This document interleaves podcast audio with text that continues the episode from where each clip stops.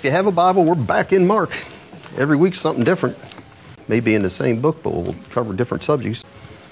Mark chapter 9, and the title of the message is How Does God Define Greatness?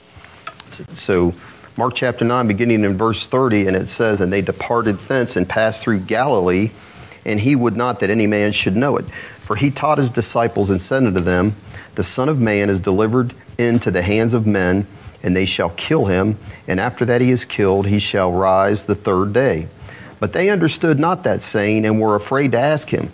And he came to Capernaum, and being in the house, he asked them, What was it that you disputed among yourselves by the way? But they held their peace, for by the way they had disputed among themselves who should be the greatest. And he sat down and called the twelve, and said unto them, If any man desire to be first, the same shall be last of all and servant of all. And he took a child and set him in the midst of them. And when he had taken him in his arms, he said unto them, Whosoever shall receive one of such children in my name receives me. And whosoever shall receives me receives not me, but him that sent me.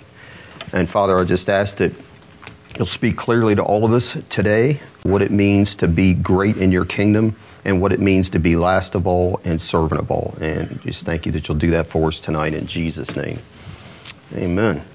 So, you know, how do we define greatness in America? Because here, it's surely not being a street sweeper. I mean, they're not on your great list generally. So we love the person that can achieve success. Everyone that admires the person that is a great achiever, whether it's in business, sports, or politics. Everybody wants to take a look at the list of the 10 greatest actors, the 10 greatest pop songs, the 10 richest people in the world, or past presidents, because greatness in America is defined how? It's defined by the world's applause. That's generally how it's defined. And the campaign slogan of our current president is what? Make America humble again? No, make America great again. And I don't think by that, make America great again, that he wants us to be praying for our enemies, turning the other cheek, and experiencing a true revival of holiness. Even though that would make America great again. So he wants us to be great as far as being a superpower in military might, economic ways, and all kinds of other achievements. That's what they're looking at. But even in churches in America, greatness is typically defined by numbers, church plants, income, and name recognition. Everybody wants to have their name recognized. So somebody has a spiritual experience, 10 hours on the operating table dead, and I came back. They want to write a book, and it becomes a bestseller. So, you know, if Peter, James, and John, think about it, if they lived today, they would have been asked to appear on TBN, on TV, offered a lot of money to write a book as the result of their experience on the Mount of Transfiguration. And it would have been titled Mountain Aglow, experiencing the glory of Jesus, Moses, and Elijah. That would have been the title, and it'd have been number one. In the interview, they'd have interviewed him on TBN, and it would have sounded like when they interview one of these sports guys after they won a championship game. They always say this, don't they? Tell me, Peter, what went through your mind as you saw Jesus transfigured with Moses and Elijah? And Peter probably would have answered if it was today, just like all our sports heroes do. Well, I, I just didn't know what to say. It, it was awesome. Yeah. And the interviewer, well, Peter, you are truly a great man to have been there because he was there. That, that would have made him great. But tonight, we want to look at how does God define greatness? And we're going to look at three things. The first thing we're going to look at is number one is the hidden teaching. So we have here Jesus comes back to his main area of ministry through all this time up through Mark has been where? Anybody want to venture a guess? It's Wednesday night, you can say it. Galilee. Galilee is where he's been. But he comes back here and he avoids the big crowds. He doesn't want to get in crowds, doesn't want to be known. And that's what we have here in verse 30. And it says, And they departed thence and passed through Galilee, and he would not that any man should know it. And the for at the beginning of the next verse tells us why. For he taught his disciples. So he wants to teach his disciples. He's got a big thing coming up. If you read Luke's account, it says that he steadfastly set his face to go to Jerusalem. Because from here on out, the big event that's coming up is what? The cross. And it is looming before him like a giant building and is casting its shadow over everything he's doing right now with his disciples. And he wants to teach them about the cross. So we talked about this before. He predicts his suffering and death on the cross three times here in three chapters. So he's already done it once. We have back in 831, chapter 831, where it says he began to teach them that, that the Son of God must suffer many things, be rejected of the elders, the chief priests, and scribes, be killed, and after three days rise again. And we have it here in verse 31 where he says, The Son of Man is delivered into the hands of men, and they shall kill him. And after that he is killed, he shall rise the third day. You turn over one other chapter in chapter 10, verse 33, it says, Behold, he tells his disciples, We go up to Jerusalem, and the Son of Man shall be delivered unto the chief priests, unto the scribes, and they shall condemn him to death and shall deliver him to the Gentiles. They shall mock him, scourge him, shall spit upon him, and they shall kill him. And the third day he shall rise again. So every time he adds a little something in there. So the difference between what we have here in chapter 9 and what we have in chapter 8 is the first time he tells them about it in chapter 8, where he ends up rebuking Peter. He just says he's going to be rejected by the scribes and the elders and the chief priest. But here, he changes a little bit. He says here he's going to be delivered into the hands of men. So we find out here it's not just the chief priests, the scribes, and the elders that kill him, but men. So it's not just Jews. Who all is guilty for the death of the Lord Jesus Christ? It's not just the Jews, it's all of humanity. It's men. So it's us, right? You put it all together, and what you have in chapter 10 is, and he says that the chief priests and the scribes are going to deliver them into the hands of the Gentiles. So it's all the world. And we have to realize that. You think, oh, I wouldn't have done what they did. No, we would have. I'm telling you. That is the unregenerate heart of man would crucify the Lord Jesus Christ. The fact you sit here and think, oh, I would have never had any part of that is just because you're redeemed. And that's the only reason why. Because when we look at the crimes, the wars, and the unspeakable, I mean, when you read the news, there are things going on in this world on a daily basis. The city of Louisville, the city of Shelbyville, that are unspeakable. And they use the term man's inhumanity to man. And that has gone on since time began, since the first person was created. And that is the way unregenerate man is. When David numbered the people in 2 Samuel 24, God says you shouldn't have done that. Shouldn't have numbered the people. You're going to get chastised for it. I'm going to give you a choice. I'm going to give you three choices. The prophet Gad came to him and he says, Look, you can either have seven years of famine. Number two, you can flee three months before your enemies. Or number three, you can have three days of pestilence in the land. And what did David choose? He chose the pestilence. And here's why. He says, I am in deep distress. But he says, Let us fall into the hands of God, for his mercy is great. But he said, But do not let me fall into the hands of men, because man's mercy is not great. And what we need to understand through this is just as men mistreated, reviled, and crucified our Lord, they will do the same things to us. It's coming. It's already happening. It's always happened to Christians in this world. And here's the reason why because sinful man who is energized and their father is the devil is operating by an antichrist spirit. If you're a Christian, that spirit operating in man, they hate you. They really do. And if you shine your light, even in America now, you will be persecuted in some form. But to notice what it says there in verse 31, it says, The Son of Man is delivered into the hands of men. Isn't that funny? It is a present tense in the Greek. He is delivered. What hasn't happened yet? But here's what we need to see with that the process has begun. It has begun, and everything was decided ahead of time. Do we know that? This, this all wasn't an accident that happened that took anybody by surprise. Because who's the one who's doing the delivering. Who's the one doing the delivering? So we all know that Judas betrayed the Lord, he said that back in chapter 3 when he chose him. He knew it from the beginning. The Lord knew who the person was. But the one delivering Jesus, we know from Isaiah 53 and Acts 2, is who? The Father. The Father is the one that's doing this.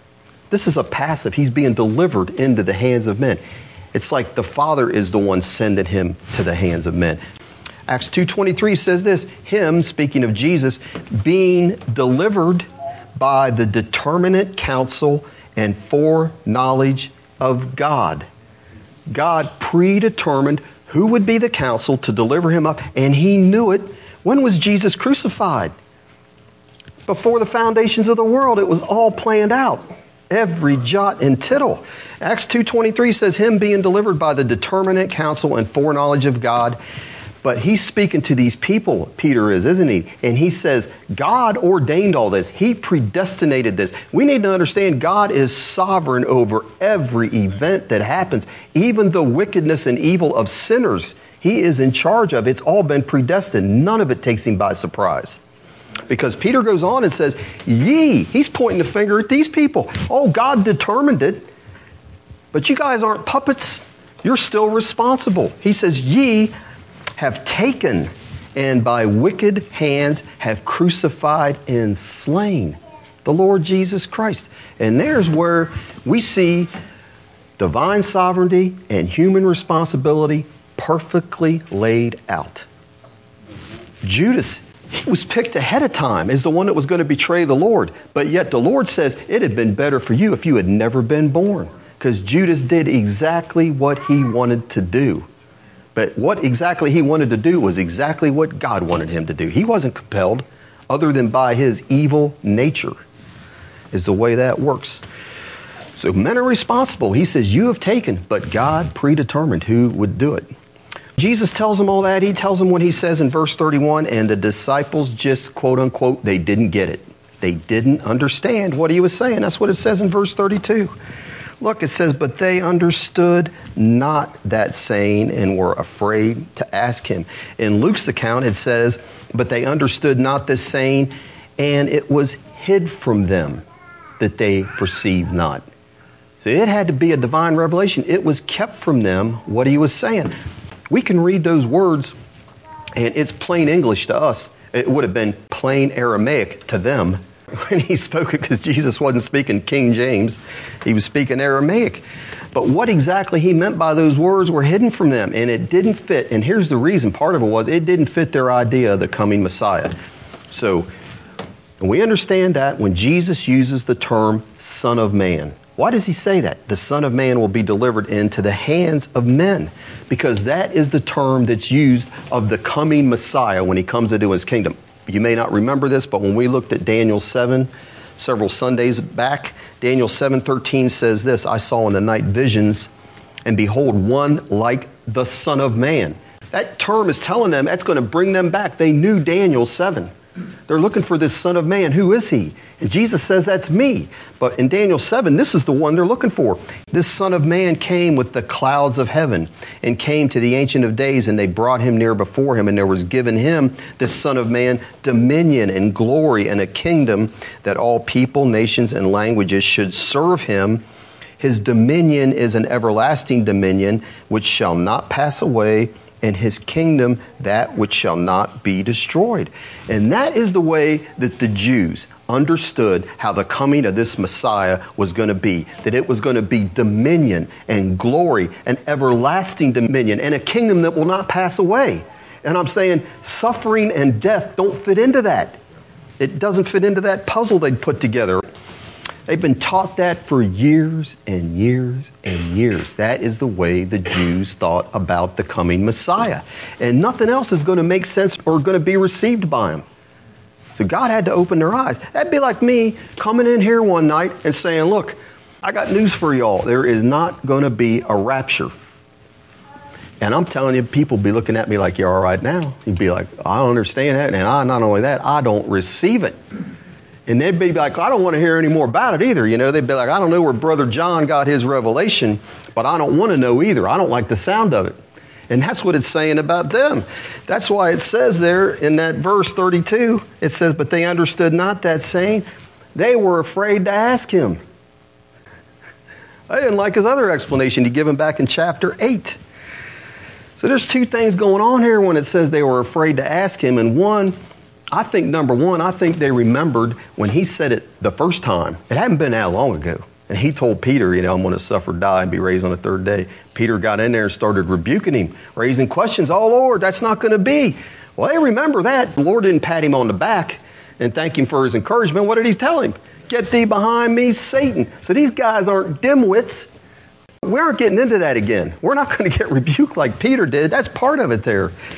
You know, I'm sure they're just sitting there talking. They were afraid to ask. I'm like, I'm sure, go ahead, Peter. They're walking along. Why don't you ask him? He's like, uh uh Once burnt, twice learned. I'm not asking him. And then, come on, John. Why don't you ask him, John? You're close to him. He's like, I think I can live without knowing what he means. I think I can get along here. And then they get to Thomas. Come on, Thomas. Why don't you ask him? And he would say, I doubt it would do any good. so that's where they're at, right? That's one thing I think they just didn't want to know. But the second thing is, like I said, they were afraid to ask and they didn't want to know. Like I said, they didn't want to know exactly what it meant. So, you ever got a letter from somebody? You get this letter and you see who it's from and you're realizing, I probably am going to have to read this, but I really don't want to right now. I don't think I want to know what's in it. And so you set it down and you think, well, maybe I'll read it later, or maybe it might accidentally get misplaced permanently. And that's kind of like where they are here. How many times do we really not want to think about what it means to be a Christian in the terms of Jesus? Because he says we're not above him. And we all like to hear the faith things and the healing manifested and the prosperity and the blessings and all that. But we have to see that what is the main thing and purpose of Jesus' ministry? Suffering and death. And that's what we saw in chapter 8, isn't it? He says, That's the path I'm headed, and if you're going to make it in, it's the same path you're headed. So to know the Lord is to know that, and we should want to know that because we're going to be like Him. And that's why Paul, Paul didn't shrink back from that knowledge. He wasn't putting that letter away where he doesn't want to read it one day. Paul says this that I may know him, Philippians 3:10. Paul says I want to know him. The power of his resurrection, the fellowship of his sufferings, being made conformable to his death. We all say we want to know and love Jesus. Paul's saying that's what it means to know him, to know the power of his resurrection. That's good, the power of his resurrection. But even more than that, the fellowship of his sufferings. And through that we'll be conformed unto his death. And he's saying, that way I may attain to the resurrection of the dead. Because I'll tell you, Paul went through a lot, 1 Corinthians 4, but he said, We are the offscouring of the earth. He talks in 1 Corinthians 4, they had the Romans, when they would conquer the enemies, they would have a parade that would come through Rome. In the beginning, all the soldiers and all the glory is going to them, but at the end, they had the captured prisoners in chains and dirty and bloodied and they're last and they take them into the arena to fight the animals. They're dead. They have the sentence of death. And paul says that's me. That's the christian life. Sentence of death. The last. The offscouring of the earth. And that's what it means to be a christian. So the second thing I want to look at here, we've looked at the first thing is so we've looked at the hidden teaching, and here we're going to look what I'm going to call the unhealthy discussion. So they keep walking, it says, when we read, until they get to Capernaum. And it says they get to the house, the house. There's an article in front of it, and it's probably the house of Peter and Andrew, more than likely. Don't know for sure, but that's where I think it was. And so when they get there, Jesus asks them a question. Verse 33, you can read with me. It says, He came to Capernaum, and being in the house, he asked them a question What was it that you disputed among yourselves by the way? I don't know how, when they were walking along, exactly how they walked along. So I don't know if he overheard them, it doesn't tell us, or if he just knew. Could be either way, couldn't it? But I'll tell you one thing Whether we say things out loud or think them out loud and our intentions aren't good, or even if they are, God knows it all, doesn't He? Had a prisoner tell me he just didn't know if God knew everything. He thought he'd find out one day. I said, No, I want to tell you, He knows everything. Let's go where I took him the other day. It's Psalm 139. If you would, turn there, please. Put something in Mark. I just want us to look at this, the first 12 verses of Psalm 139. Psalm 139, verse 1, it says, O Lord, you have searched me and known me. You know my down sitting and mine uprising. Thou understandest my thought afar off. You compassed my path and my lying down. You are acquainted with all of my ways. And look what he says in verse 4 For there is not a word in my tongue, but lo, O Lord, you know it all together. You have beset me behind and before and laid your hand upon me. He says, Such knowledge is too wonderful for me. It's high, I, I can't attain unto it. And look what he says Whither shall I go from thy spirit, or whither shall I flee from thy presence? If I ascend up into heaven, you're there. If I make my bed in hell, behold, you're there. If I take the wings of the morning and dwell in the uttermost parts of the sea, even there shall thy hand lead me, and thy right hand shall hold me. If I say, Surely the darkness shall cover me, even the night shall be light about me. Yea, the darkness hideth not from thee, but the night shines as the day. The darkness and the light are both alike unto thee. And how many times do we think what we're thinking in the dark or saying in the dark or whatever is somehow escaping the Lord? He's saying He sees it all. There's nowhere we can go. It's not what we say only in the light that's heard. He knows our thoughts before we ever think them. He knows what we're going to say before we ever say it. And so he knew what these disciples were discussing all along the way. We get a picture of them. They're walking along this path. I doubt if they were just all 13 of them just walking in side by side on the path. It's probably a narrow path they're on. And I kind of get the impression Jesus is walking ahead. And they're kind of lagging behind a little bit, having their little discussion, kind of elbowing, shoving, arguing with each other over who's going to be the greatest, you know?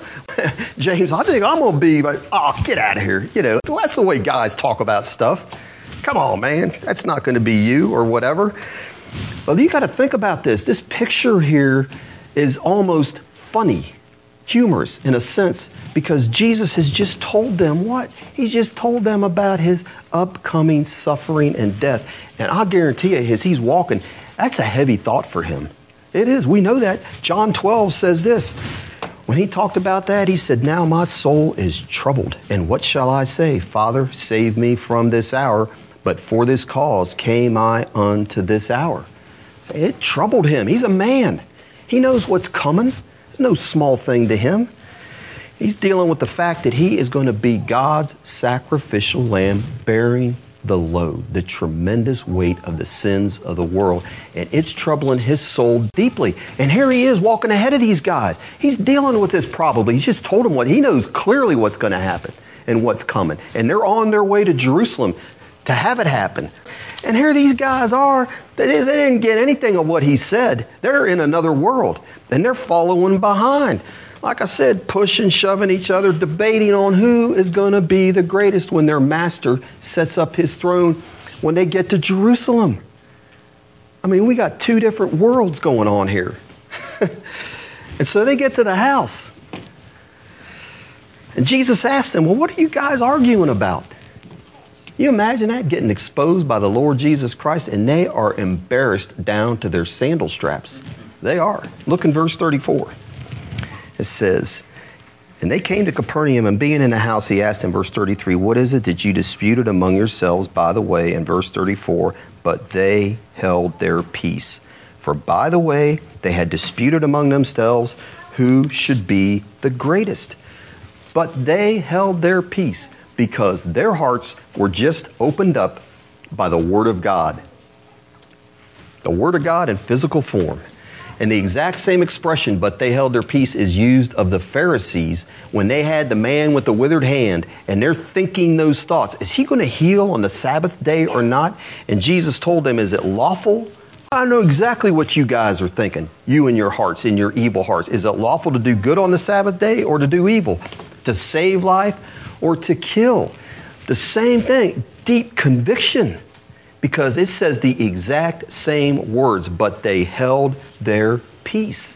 Have you ever had that happen where the Word of God just locates you and it just brings guilt and shame to where your mouth is shut? There's nothing you can say. And that's what's going on there. So uh, we can be critical of these guys. Like, who are these guys? What are they doing? Arguing about who's going to be the greatest. But we are guilty of the same thing. We are the disciples, aren't we? Pride manifests itself in a lot of ways, doesn't it? And we have to be on guard because there's so many ways that we want to let people know how spiritually great we are and where we're at on the spiritual ladder. A gift, discernment, wisdom, insights.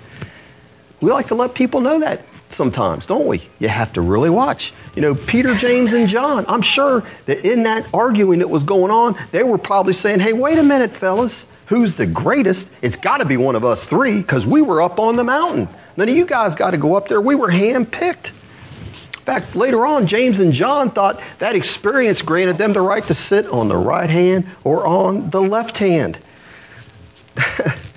so you're out there thinking, all right, I'm never saying another word. I'm not going to share another scripture in a meeting or operate a gift at church. I don't want to be lifted up in pride. That's not the answer, though, is it? Man, is it quiet here? What did I say? Look, the answer is this. The answer is not, I'm never going to operate a gift because I don't want to seem like I'm proud or whatever. The answer is 1 Corinthians 13, where Paul tells the Corinthians, he says at the end of chapter 12, he says, covet earnestly the best gifts or earnestly desire the best gifts. And then he says this He says, But yet I will show you a more excellent way. So his point is, I want you to earnestly desire the best gifts. That's it. He said, But I'm going to show you a more excellent way. So you don't want to do things, you don't want to desire the gifts to be noticed, but so that the excellent way is that you can minister to your brothers and sisters in love. Because without love, he goes on to say in 1 Corinthians 13, being the motivating factor, you get nothing. He says, Though I have the gift of prophecy and understand all mysteries and all knowledge, and though I have all faith, so that I could remove mountains, he says, and have not love, he says, I am nothing. So the point is not not to speak something because you don't want to be proud when the Lord's giving you, or you don't want to be on the other extreme is you're saying, you know, I'm afraid to because of what people might think. No, the thing is, I'm going to, if God has given me something, I want to share it, not so I'll be noticed, but so that I can edify the church.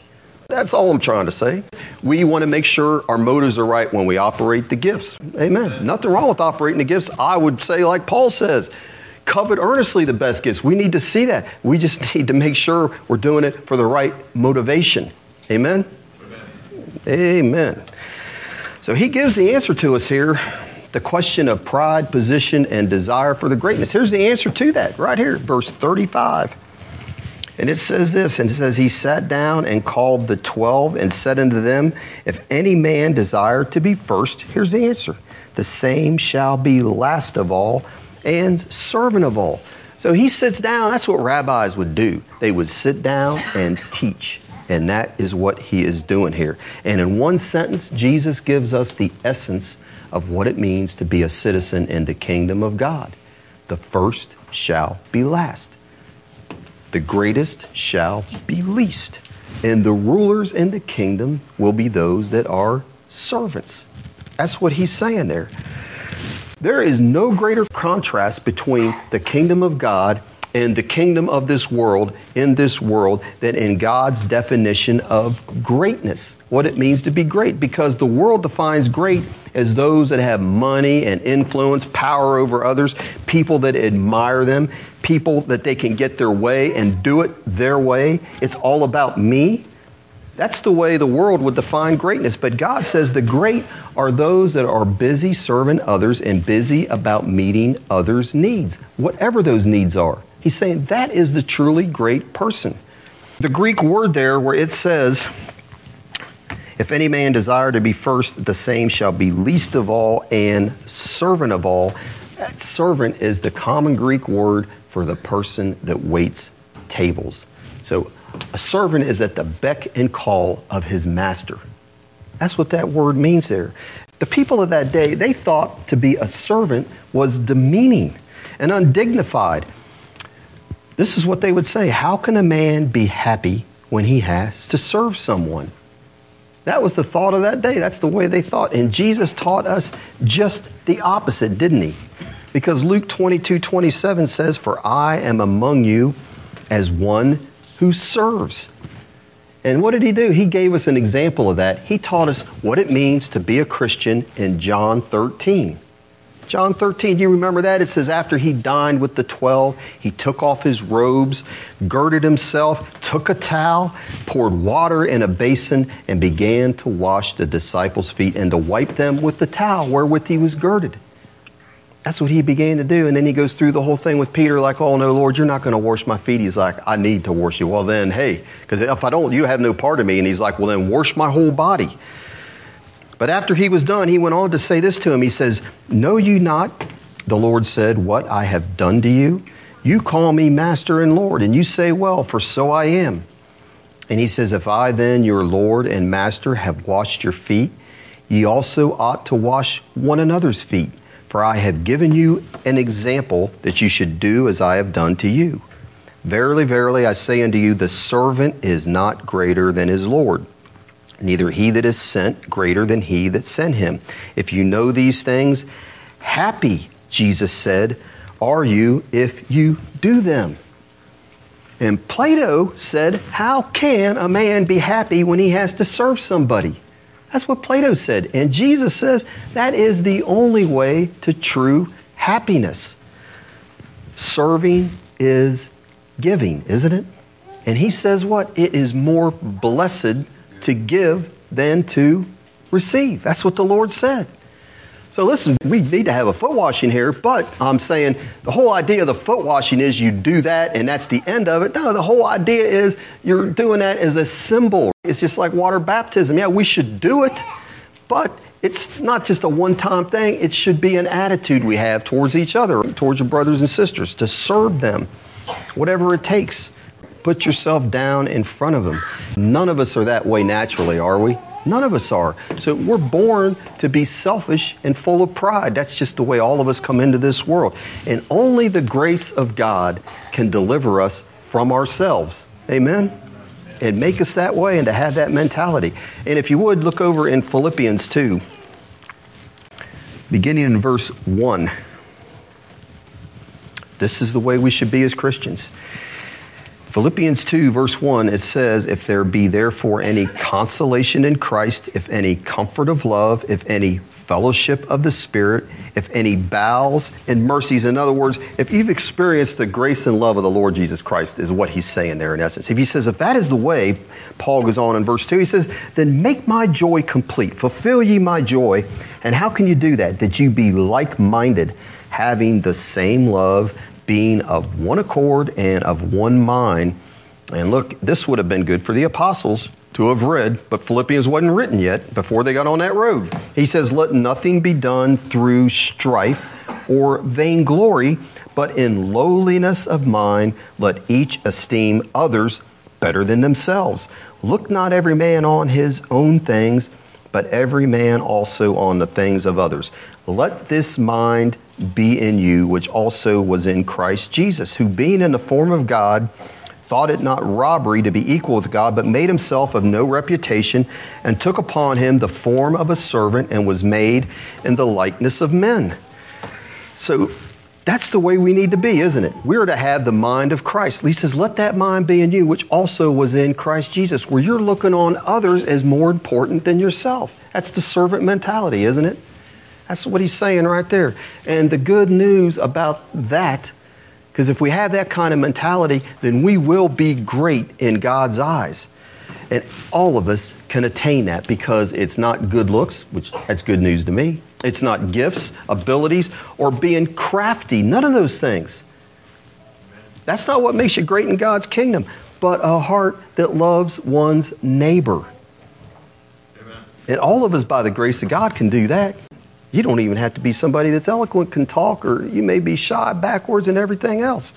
But we can attain that. It's just the common task of serving others.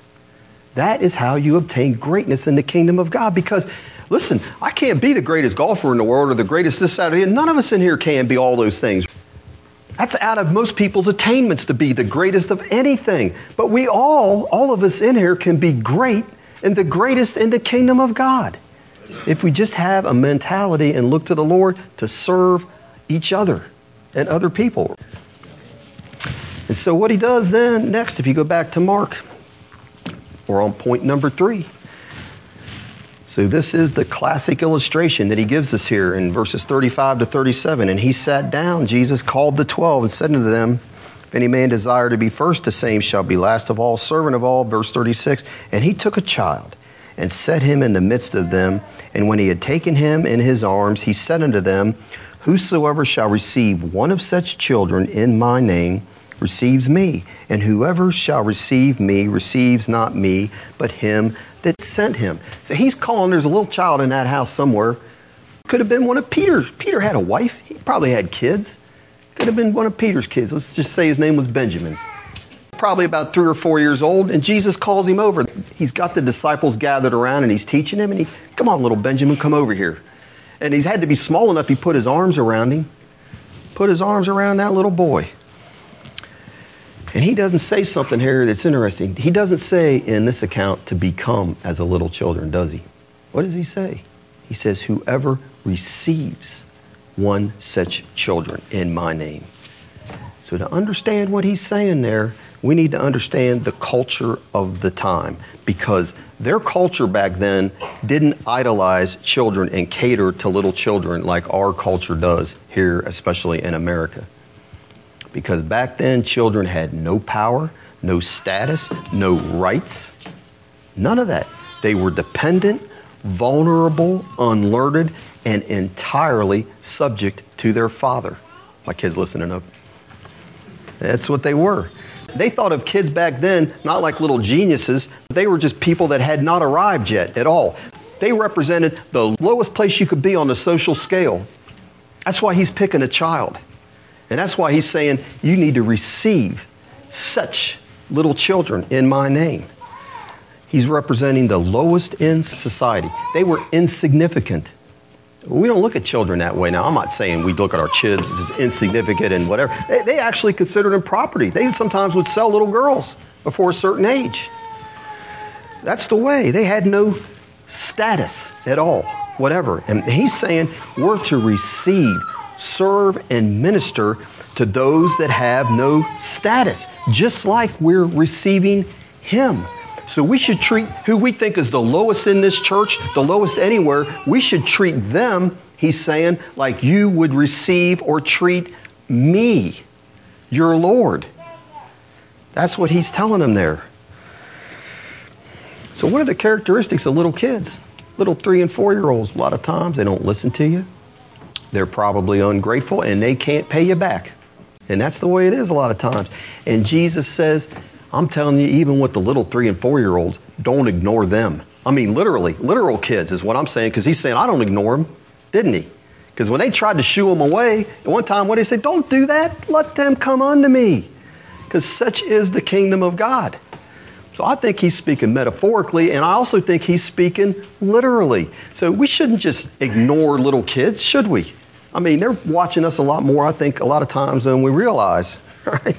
What is he really trying to say? That we should give importance, receive to the things and the people that are despised, unworthy, lowly, those that can't pay you back, either financially or with some kind of position. We all know what I'm talking about, right? A lot of times it's not necessarily money you want out of somebody, but you're nice to those ones that it kind of puts you somewhere. Or they're somewhere and you want to be there. So look back, if you would, just turn a few chapters back to Matthew 25. Matthew 25, and we'll look at beginning in verse 31.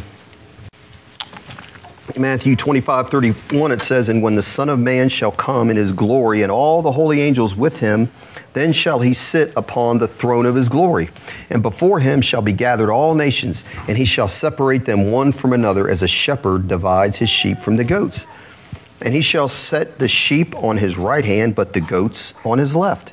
And then shall the king say unto them on his right hand, Come, ye blessed of my Father, inherit the kingdom prepared for you from the foundation of the world. For I was an hungered, and you gave me food. I was thirsty, and you gave me drink. I was a stranger, and you took me in, naked, and you clothed me. I was sick, and you visited me. I was in prison, and you came unto me. And then shall the righteous answer him, saying, Lord, when saw we thee an hungered and fed thee, or thirsty and gave thee drink? When saw we thee a stranger and took you in, or naked and clothed you? Or when saw we you sick or in prison and came unto you? And the king shall answer and say unto them, Truly I say unto you, inasmuch as you have done it unto one of the least. Isn't that what we're talking about? Of these my brother. And he says, You have done it unto me. That's exactly what our verse is saying. And then shall he also say unto them on the left hand, Depart from me, you cursed, into everlasting fire, prepared for the devil and his angels. For I was hungry, and you gave me no food. I was thirsty, you gave me no drink. I was a stranger, and you didn't take me in, naked, and you didn't clothe me, sick and in prison, and you visited me not. And then shall they answer him also, saying, Lord, when did we see you hungry or thirsty or a stranger? or naked or sick or in prison and didn't minister unto you? And he answered unto them, Truly I say unto you, inasmuch as you did it not to one of the least of these, you did it not unto me. And these shall go away into everlasting punishment, but the righteous unto life eternal. Now, those are sobering words, aren't they? Because a lot of times, don't we just kind of get a little bit too busy to think about others? And that's some sobering things right there. Because we think, oh, well, we're just ignoring so and so. And the Lord says, no, in ignoring so and so, you were ignoring me. That's what he's saying. So, how does that work out? I could give a lot of illustrations or examples, but one time I was working with a brother in a nursing home, and the help there at that nursing home was terrible, except for a couple of nurses. Other than that, the help, I'm looking at these people thinking, you treat these old people like dirt because they'd act nice as long as the families were around, all smiley. Oh, yes, Mrs. Such As soon as the families left, literally, some of them would cuss them out. I'd be like, you have got to be kidding me. I worked with this brother in this nursing home for several weeks, and after a while, you become like part of the furniture. And the staff doesn't even know you're around, and you see how things really operate in one of those nursing homes. I'm not saying they're all like that, so part of what we were doing in there, we were painting door jambs to the rooms, and we had a lot of door jambs to paint, a whole lot of them. So I had this brother painting these door jambs, and I had to go off on another part of the building to do something else. And I came back and don't see him. He wasn't there, and I'm thinking, where are you? No paint door jamb, no make money. is what I was thinking. I'm going up and down the hall looking for my brother. He's supposed to be painting my door jambs, and I don't see him. Finally, I look in the room, and there I see him. I'm walking by. He didn't know I was watching him. He's gently lifting this old lady's head up and putting the pillow under her head. I'm going to tell you, here's where I was. My first thought was, we are never going to get anything else done if we are constantly stopping to help these people out because the staff is terrible and there's needs everywhere. We could be doing this all day long. That was what I thought. We got to be busy or I'm going to be out of business. And I got convicted about that. I did. And I realized, you know what he's doing? He's just extending the mercy of Jesus to this person, to this lady. And I asked him about it later. You know what he told me? I believe I got this right. That he walked by, there's her head half hanging off that bed, and nobody there to help her. And so he stopped what he was doing and went in there and helped this lady out. Saying that's what we're talking about, isn't it? Extending the love of the Lord Jesus Christ want to help her out, lift her head up, put her pillow under there, make her comfortable because nobody else is looking out for her. Isn't that the Christian thing to do? It really is. More than just making however much per hour needed to make. No big deal, is it? Not really. So there's a lot of things that you can do for people that they can't pay you back. That lady could never pay him back. And that's what Jesus is talking about. You do things to the least. The people that can't pay you back, like the little child, they can't pay you back, might not even tell you thanks. But that's not what we're doing it for. Because this man wrote this at the close of life, the question will not be how much have you got, but how much have you given? Not how much have you won, but how much have you done? Not how much have you saved, but how much have you sacrificed? Not how much were you honored, but how much have you served? Amen? And I'll tell you a great illustration of that is Dave Stesh. Never made a big deal about it when he was alive, as far as I know. That brother gave and helped out so many people, and man, did they show up at his funeral. I mean, I've never been so impressed with somebody living the Christian life as that as I've ever seen. Went out of his way to help people when it hurt him big time. I mean, that's convicting. It's the way he lived. And I think one of the greatest ways, I want to say this, that we can serve one another is through our prayers. Prayers that we do in the closet. Prayers no one knows about, but we're laboring for others that we know have needs. I'm going to tell you, if it's a matter of you bringing me over a plate of cookies and praying for me for a half an hour, I'll take the half hour prayer any day. I will. Like your cookies. I'll take you for them and eat them. But listen in Colossians 4:12, Paul wrote this. He says, Epaphras, he writes this to the Colossians, Epaphras, who is one of you, a servant of Christ, salutes you. And here's what it says about Epaphras always laboring fervently for you in prayers, that you may stand perfect and complete in all the will of God. Now that is love. He's laboring, it says, fervently in prayers for those people in that church, that they'll make it. Now that is love. Uh, Lisa and I were talking earlier today, and I don't know if you all remember, but after the first of the year, I taught several messages on prayer, and I believe people were responding here. I do. You know, you, you tend to do, just like when you talk about reading your Bible regularly, it kind of starts getting, oh, yeah, I think I better start doing that more. Well, we talked about prayer, and I think a lot of people were praying here. I really do. Looking back on that, because it wasn't long after that, I mean, right about that time, I thought the presence of God was a lot more manifest in our meetings here. And people and trials were doing much better. And I'm saying, I'm wondering, have we gotten off track of that? Because we're upset about other things. And I think we need to get back on our knees and fight. Amen? saying that nice. For the sake of our brothers and sisters that need prayer. Because we got some people that need some manifestations. And we need to be pressing in for that. Amen? Amen? That's what I like to see happen. And that's what's in my spirit is going to happen for them. So, how does God define greatness? Jesus said, If any man desires to be first, the same shall be last of all and servant of all. It's a paradox, isn't it? Like if you want to save your life, you need to lose it. It's a paradox. The greatest and the first are the last in God's kingdom and servants of all. That's the way it is. And it's the opposite. We got to get our minds retrained from the way the world teaches us. Because we think if I do this and nobody knows about it, we got to remember, He says, Your Heavenly Father sees what you're doing and He will reward you. And we got to trust that that's true. Much greater than having a reward that somebody knows that you've done something for them or how great you are spiritually, wanting to be the greatest in men's eyes. We want to be the greatest in God's eyes. And He says, those are the servants, doing it unto the least. We just read that in Matthew 25. And that is the heart of God, isn't it? Talk about we want to know the Lord. The heart of God gives, and that should be our heart to give and give and give without any thought of being repaid. And you're saying, well, that's just not my heart most of the time. And I'm saying that's where the grace of God comes in because that's not naturally in anybody's heart. I've already said that. But here, we can take courage from this fact, can't we? Those disciples, they're sitting there arguing while Jesus is up there walking ahead of them in consternation over the cross, and they're arguing about who should be the greatest. That's pretty carnal, isn't it? Did he get rid of them? Did not get rid of them.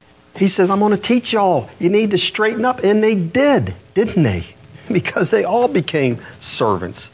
And so we just need tonight, this is not to be condemnation, but tonight's the night to start by the grace of God. I haven't been that way. There's too many times I haven't been that way. preach, you preach messages to yourself. But tonight is I'm going to obey that. I'm going to obey what the Lord said. I'm going to be the servant of all as He gives me opportunities. Just have to be willing to obey. And this man named Howard Hendricks said this. He says, God's not looking for more stars, He's looking for more servants. Isn't He? Just make our prayer be like this song, and we'll end on this. Take my life and let it be consecrated, Lord, to Thee. Take my hands and let them move at the impulse of Thy love. Take my will and make it Thine, and it shall be no longer mine. Take my heart, it is Thine own, and it shall be Thy royal throne. It shall be Thy royal throne. Amen. We can do that. All of us can do that by the grace of God. Amen. Heavenly Father, we thank you, Lord, for the words you've given us tonight, and I ask that you'll move on all of us, Lord, to be servants as the Lord Jesus Christ. That that is what the Christian life is all about. Be willing to have that mind that you had to put others before ourselves and their needs before our own needs, Lord, and to be willing to minister your grace, your spirit, your life to others. And I ask you, Father, that you'll do that for all of us here. We pray that in Jesus' name. Amen.